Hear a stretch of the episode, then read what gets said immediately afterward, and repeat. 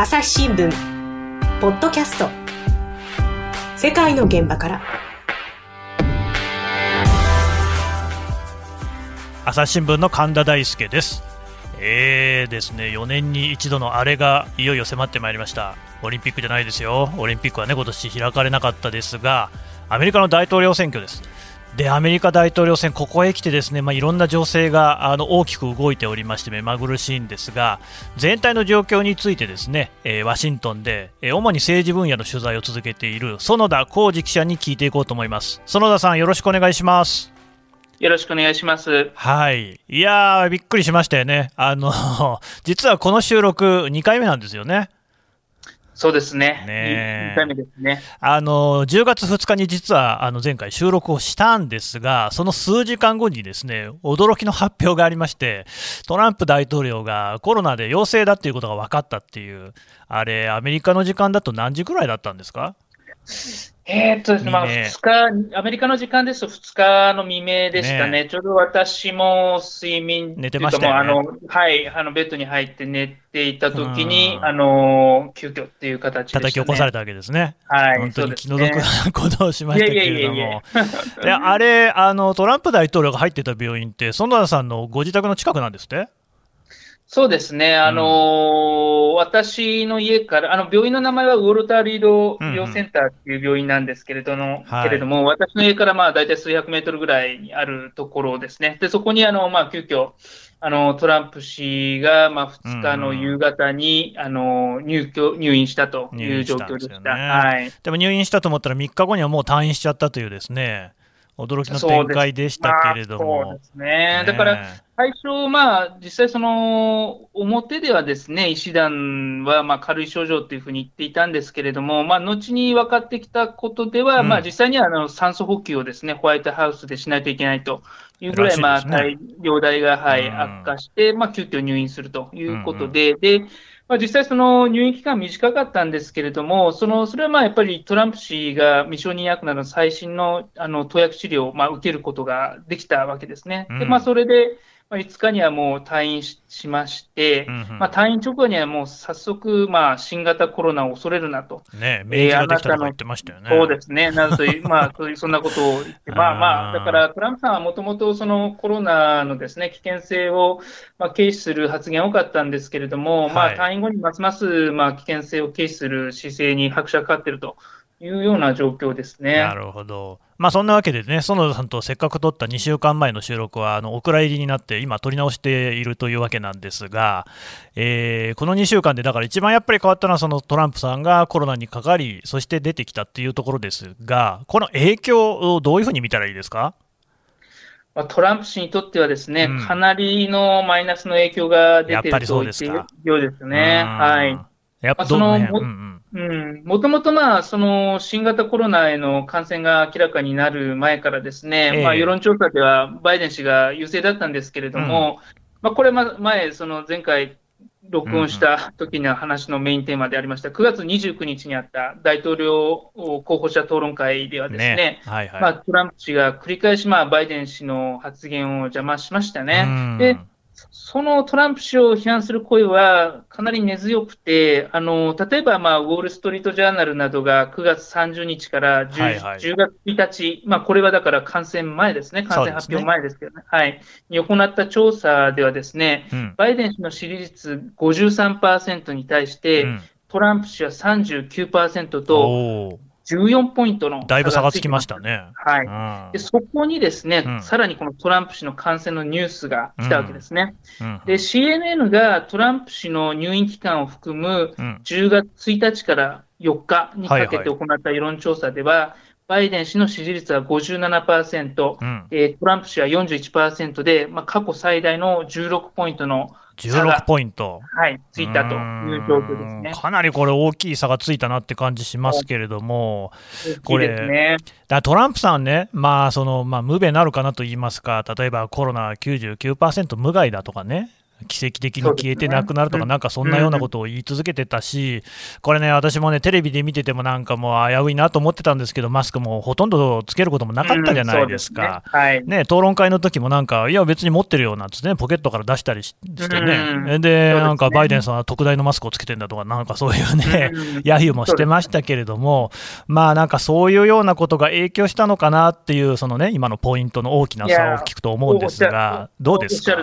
おっしゃる通りですね、そこはやっぱり、その今、まあ、神田さんがおっしゃったように、そのトランプ氏自身がこうしたコロナの危険性を軽視した結果、ね、まあ、感染したというふうに、やっぱり米国民の多くも受け止めているのがアメリカでもそう受け止められてる、はい。うんうん、またあの、ホワイトハウスではですね、そのトランプ氏の感染確認された後、うん、30人以上のフラの感染確認されて、これがまあ、BT でね、そうですね、うん、最大のまあクラスターっていうのを発生させてしまったわけですから、これもまたですね、やっぱりそのトランプ氏の新型コロナに対するその危機管理能力、うんうん、危機管理運営の欠如を表しているというふうに、はいまあ、米国民は受け止めたわけですね。ですので、まあ、そのトランプ氏の新型コロナ感染で、米国の世論はまあ再びトランプ氏のコロナ対応の失敗というものにですね、ね。注目が集まってるわけですね。だから、はい。まあ、もともと本当はトランプ氏としては、まあ、最近ですね、人種差別への抗議運動の過激化などに選挙戦の焦点を当ててですね、えー、まあ、法と秩序を訴えていたわけですから、はいまあ、再び選挙最終盤で自分の自身のですね、コロナ対応の失敗に焦点が当たる形になったというのはですね、これまあ、やっぱり大きな誤算だったというふうに言えるでしょうね。あまあね、ちょっとこれ、自業自得っていうところもどうしてもあると思います。まあ、コロナにね、かかってしまったこと自体は本当にお気の毒なんですが、まあ、それまでの態度を見ると、アメリカの国民もそこはやっぱりトランプさんね、そのコロナ対策が甘かったところが自らに降りかかってきたんじゃないのっていうふうに、そういうふうに受け止めてるということなんですね。そうですね、厳しい見方多いと思います。なるほど。でその一方で、その相手の対立候補のバイデンさんなんですが、やっぱりこのバイデンさんがずっとこう優位に選挙情勢をこう進めてきていると、そういうふうに見ていいですか？そうですね、うんうん、全米的には、まあ、先ほど、まあ、あの CNN の世論調査の数字がありましたけれども、うん、あのバイデン氏はトランプ氏に大体まあ2桁の差をつけてリードしているというのが現状です。はいはい、で、うんあのただ、最も重要なのが、ですねあの、はい、全米単位ではなくて、各州単位で、まあ、勝つかどうかっていうのが、アメリカ大統領選では、はい、重要なの、ね、これね、選挙の制度がやっぱりちょっとあの変わっていて、それぞれの州に大統領の選挙人っていう人たちがいてで、その人たちを奪い合うっていう、そういう選挙のシステムなんですよね。その通りですね。うん、だ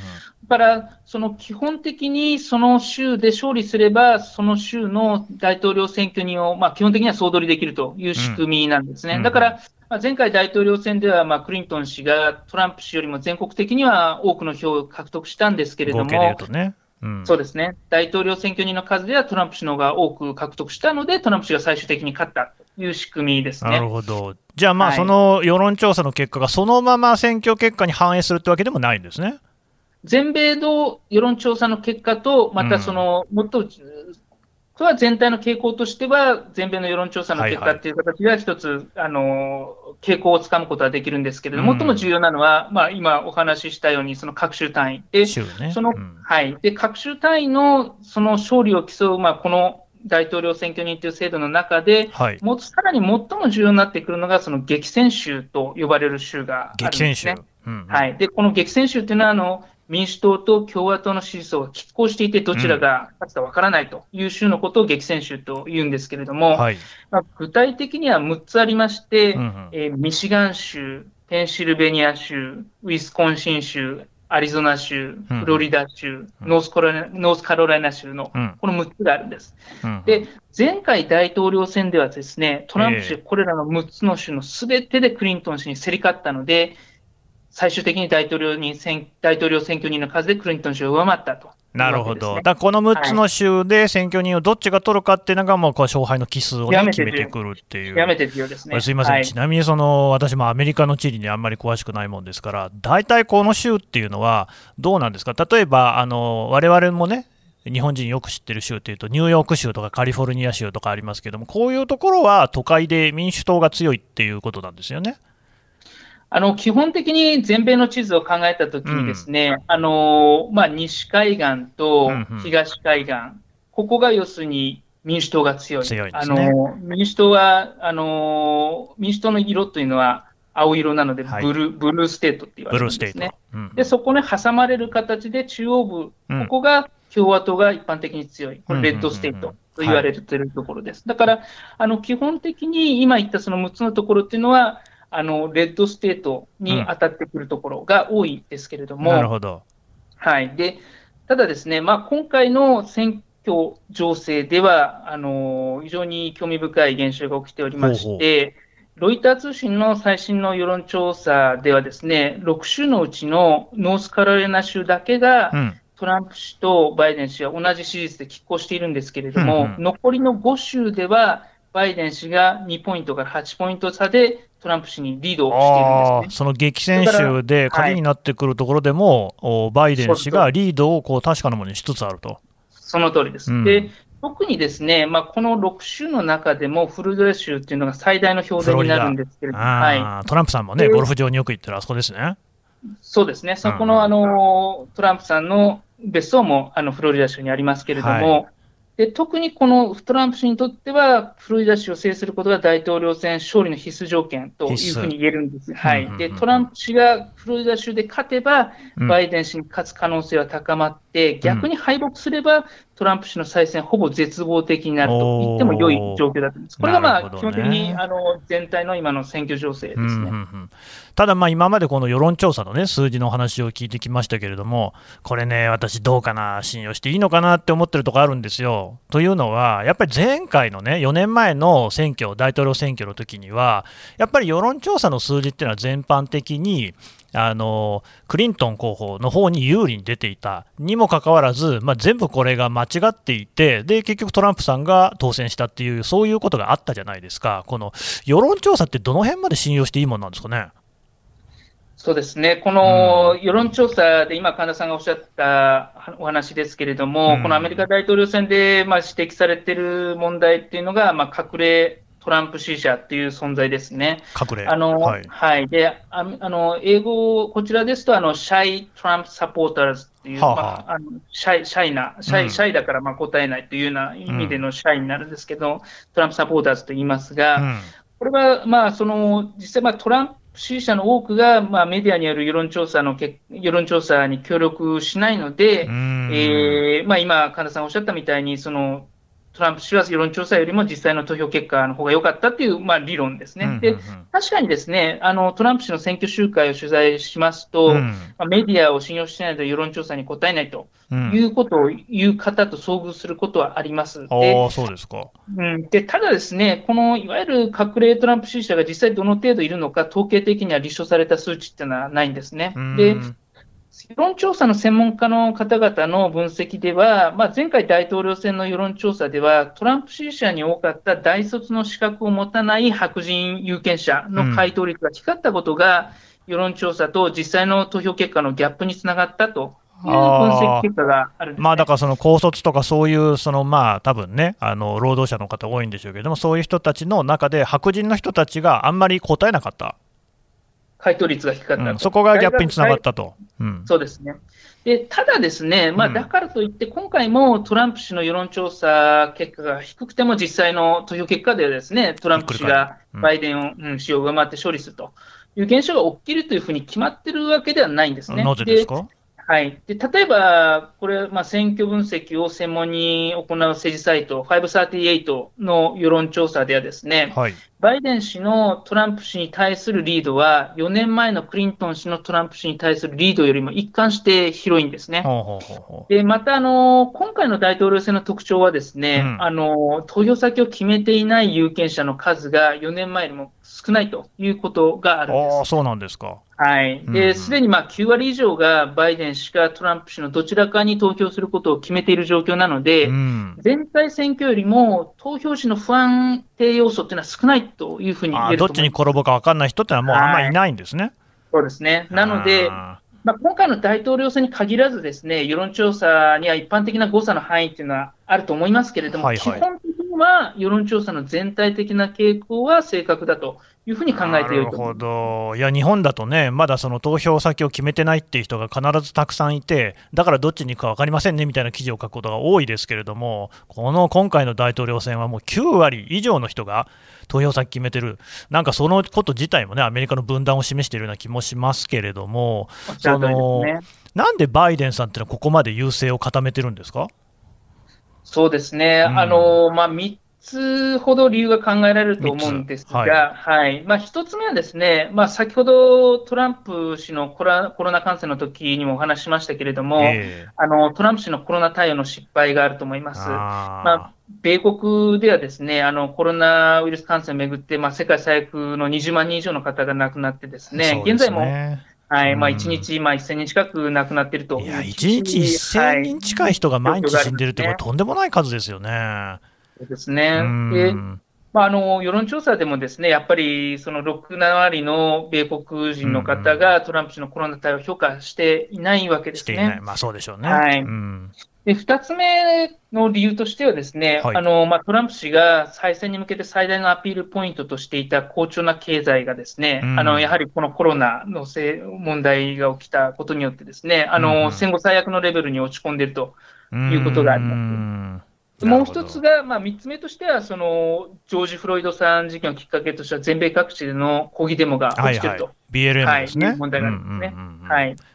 まあ、トランプ氏としてはですね、こういうその、まあ、コロナの対応の失敗などを挽回するために、あの経済活動の早期再開というのを推し進めているわけですね。そうですね。はい。うんであのもう一つは、その抗議デモに対しては、警察側に立って厳しく対処するという方針を示していて、うん。うん、これもまあ法と秩序、まあ、先ほどちょっと話触れましたけど、法と秩序の重要性というのを訴えています。うんはい、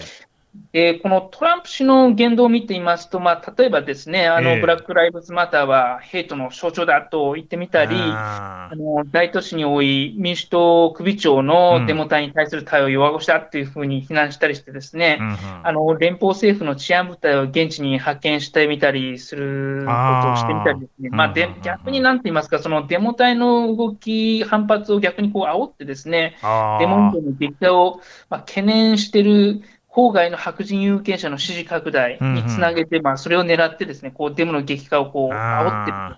というような主役も見受けられるわけですね。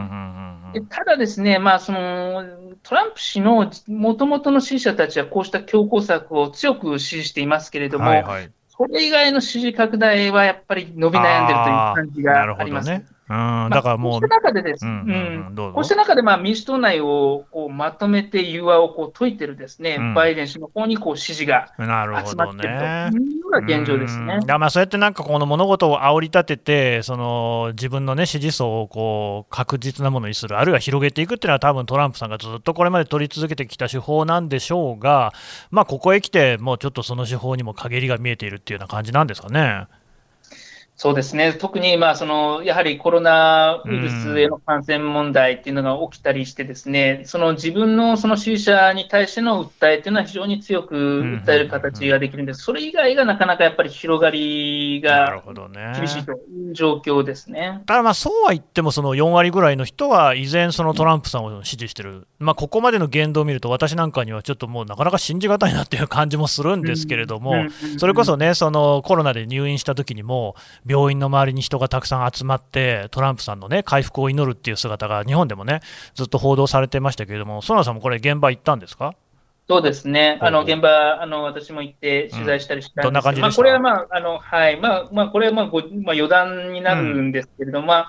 そのまあ、ウォルター・リード医療センターに、まあ、今、神田さんおっしゃったみたいに、まあ、入院したときに、まあ、大体トランプサポーターの方が、まあ、大体200人から300人ぐらい集まったんですけれども、うんそこにいた人にですね、私、その後日、ちょっとお話聞いたところですが、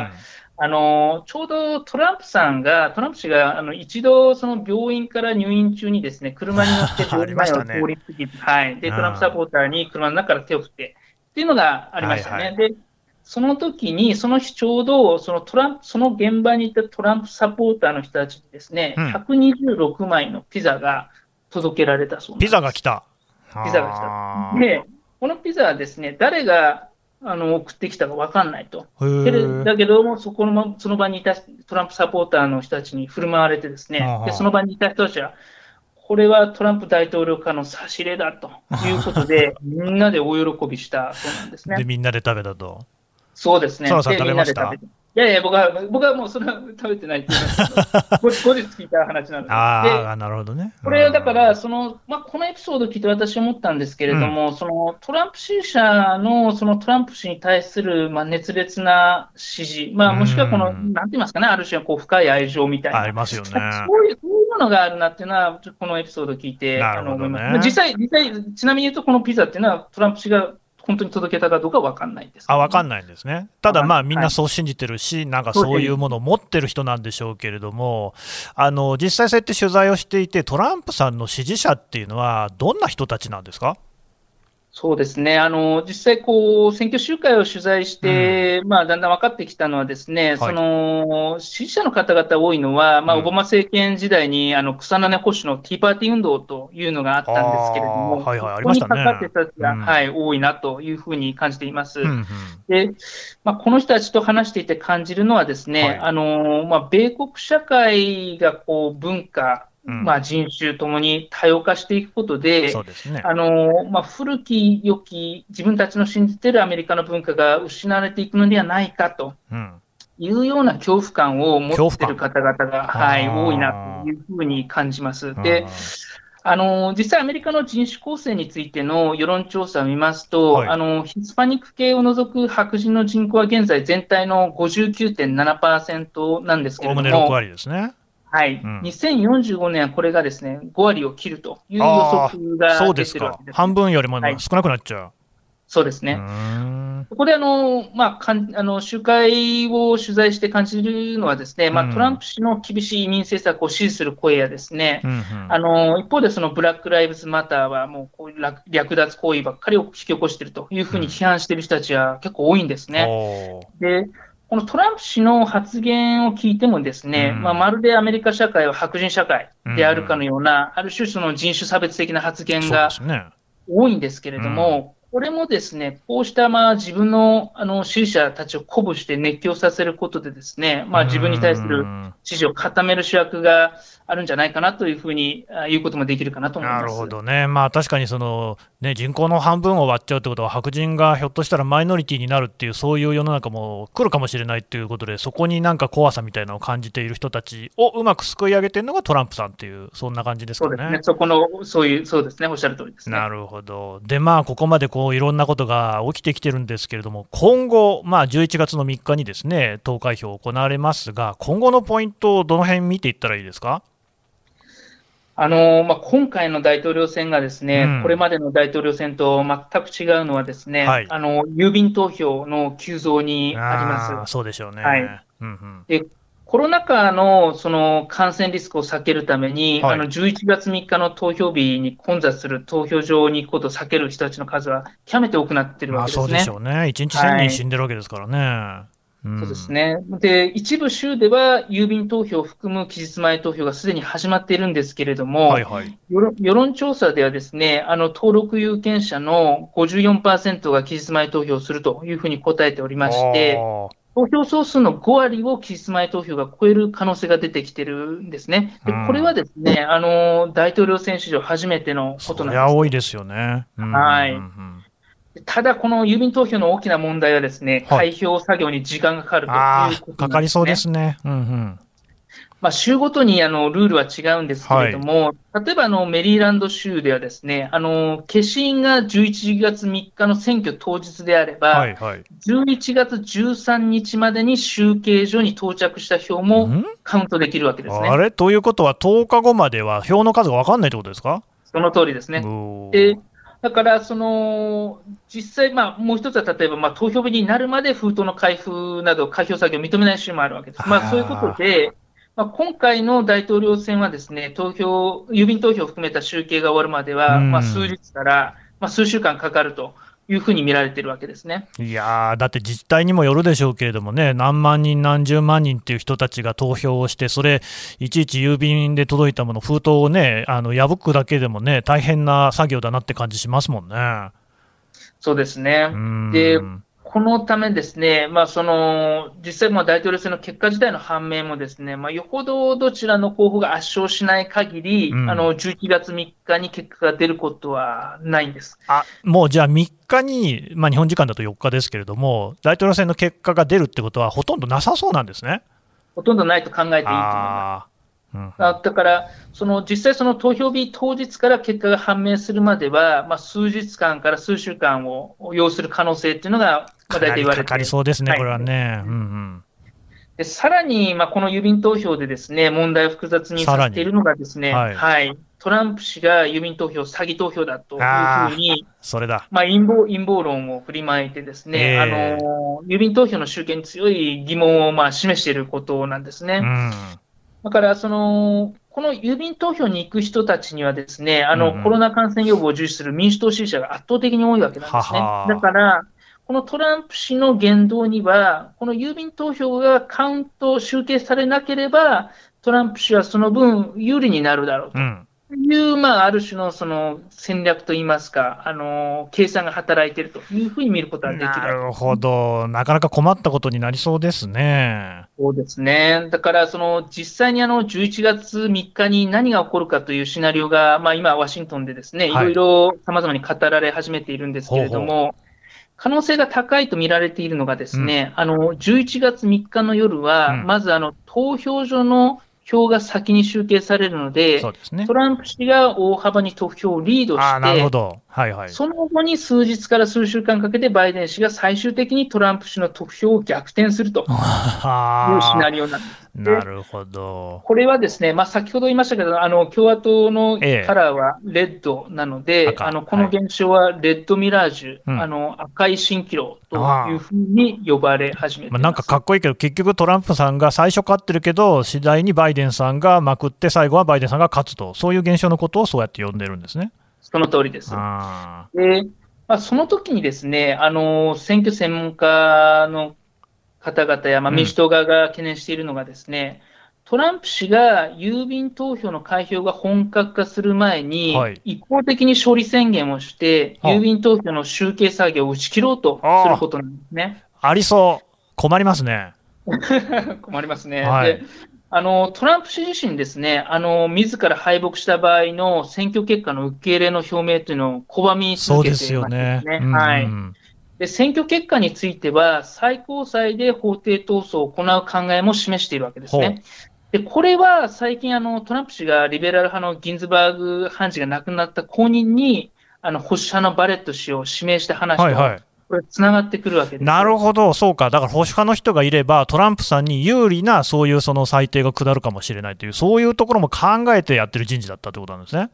その通りです。うわー、なんかこれはなかなか心配になってきましたね。そうですね、まあ、いずれにせよ、ですねあの誤解を恐れずに言えば、うん、あの現在の大統領選の状況は、トランプ氏が再選するかどうかではなくて、こうした前代未聞の混乱の中で、バイデン氏が本当に勝利できるのかという点に、ワシントンの関心は移りつつあると思います。そうなんですか。はい、だからまあ今回の大統領選は11月3日に終わるのではなくて、はい、11月3日から本番を迎えるというふうに考えてもいいかもしれません、ね、11月3日から本格的な選挙が実は始まるのかもしれないっていう。驚きの結論が出ましたけれどもね、なんかその、まあ、トランプさんが勝つにせよ、ですねバイデンさんが勝つにせよ、少なくともその公正な選挙っていうのがね、まあ、郵便投票も含めて、ちゃんとこう保証されるような、そういうアメリカであってほしいですね。そうですね、本当にその通りです。うん、わかりました。どうもありがとうございました。ありがとうございました。朝日新聞ポッドキャスト世界の現場から。共に考え共に作る。音声による新しい報道の形。朝日新聞ポッドキャスト。国内外250を超える取材拠点。約2000人の記者が追う世界の今地域の声。しかしあなたは知らない。新聞には書かれていないことがある。ニュースの向こう側を語り合う朝日新聞ポッドキャスト。はい。というわけで園田さんからお話を聞いてきましたが園田さん実はなんかね最近あの本を書かれたということで園田さん、はい、はい、えー、っと本のタイトルが、えー、独裁と孤立トランプのアメリカファースト。こういうタイトルだそうですね。はいあのまあ、こちらの本はあのトランプ大統領の外交安保政策を、まあ、総括したものなんですけれども、うん、まあ、あのトランプ氏は、まあ、4年間、まあ、自国大自国利益を第一に考えるのアメリカファーストをずっと訴えてきたんですが、はい、うん、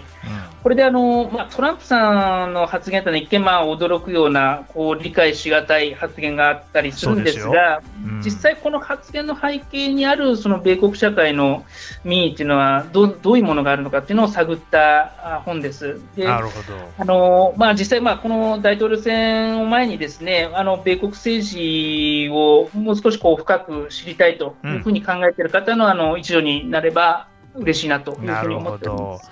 なね、あのえー、独裁と孤立、トランプのアメリカファーストという本なので、まあ、一度ちょっとね、機会があったら手に取ってもらいたいですね。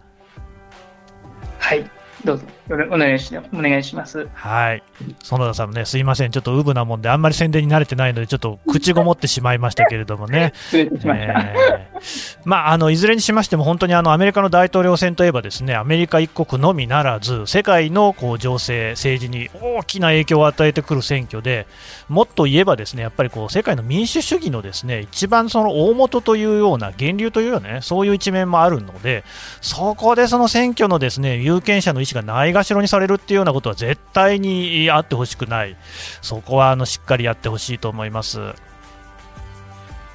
朝日新聞ポッドキャスト朝日新聞の神田大輔がお送りしました。それではまたお会いしましょう。この番組へのご意見ご感想をメールで募集しています。ポッドキャストアット朝日ドットコム。Podcast アットマーク朝日ドットコムまでメールでお寄せください。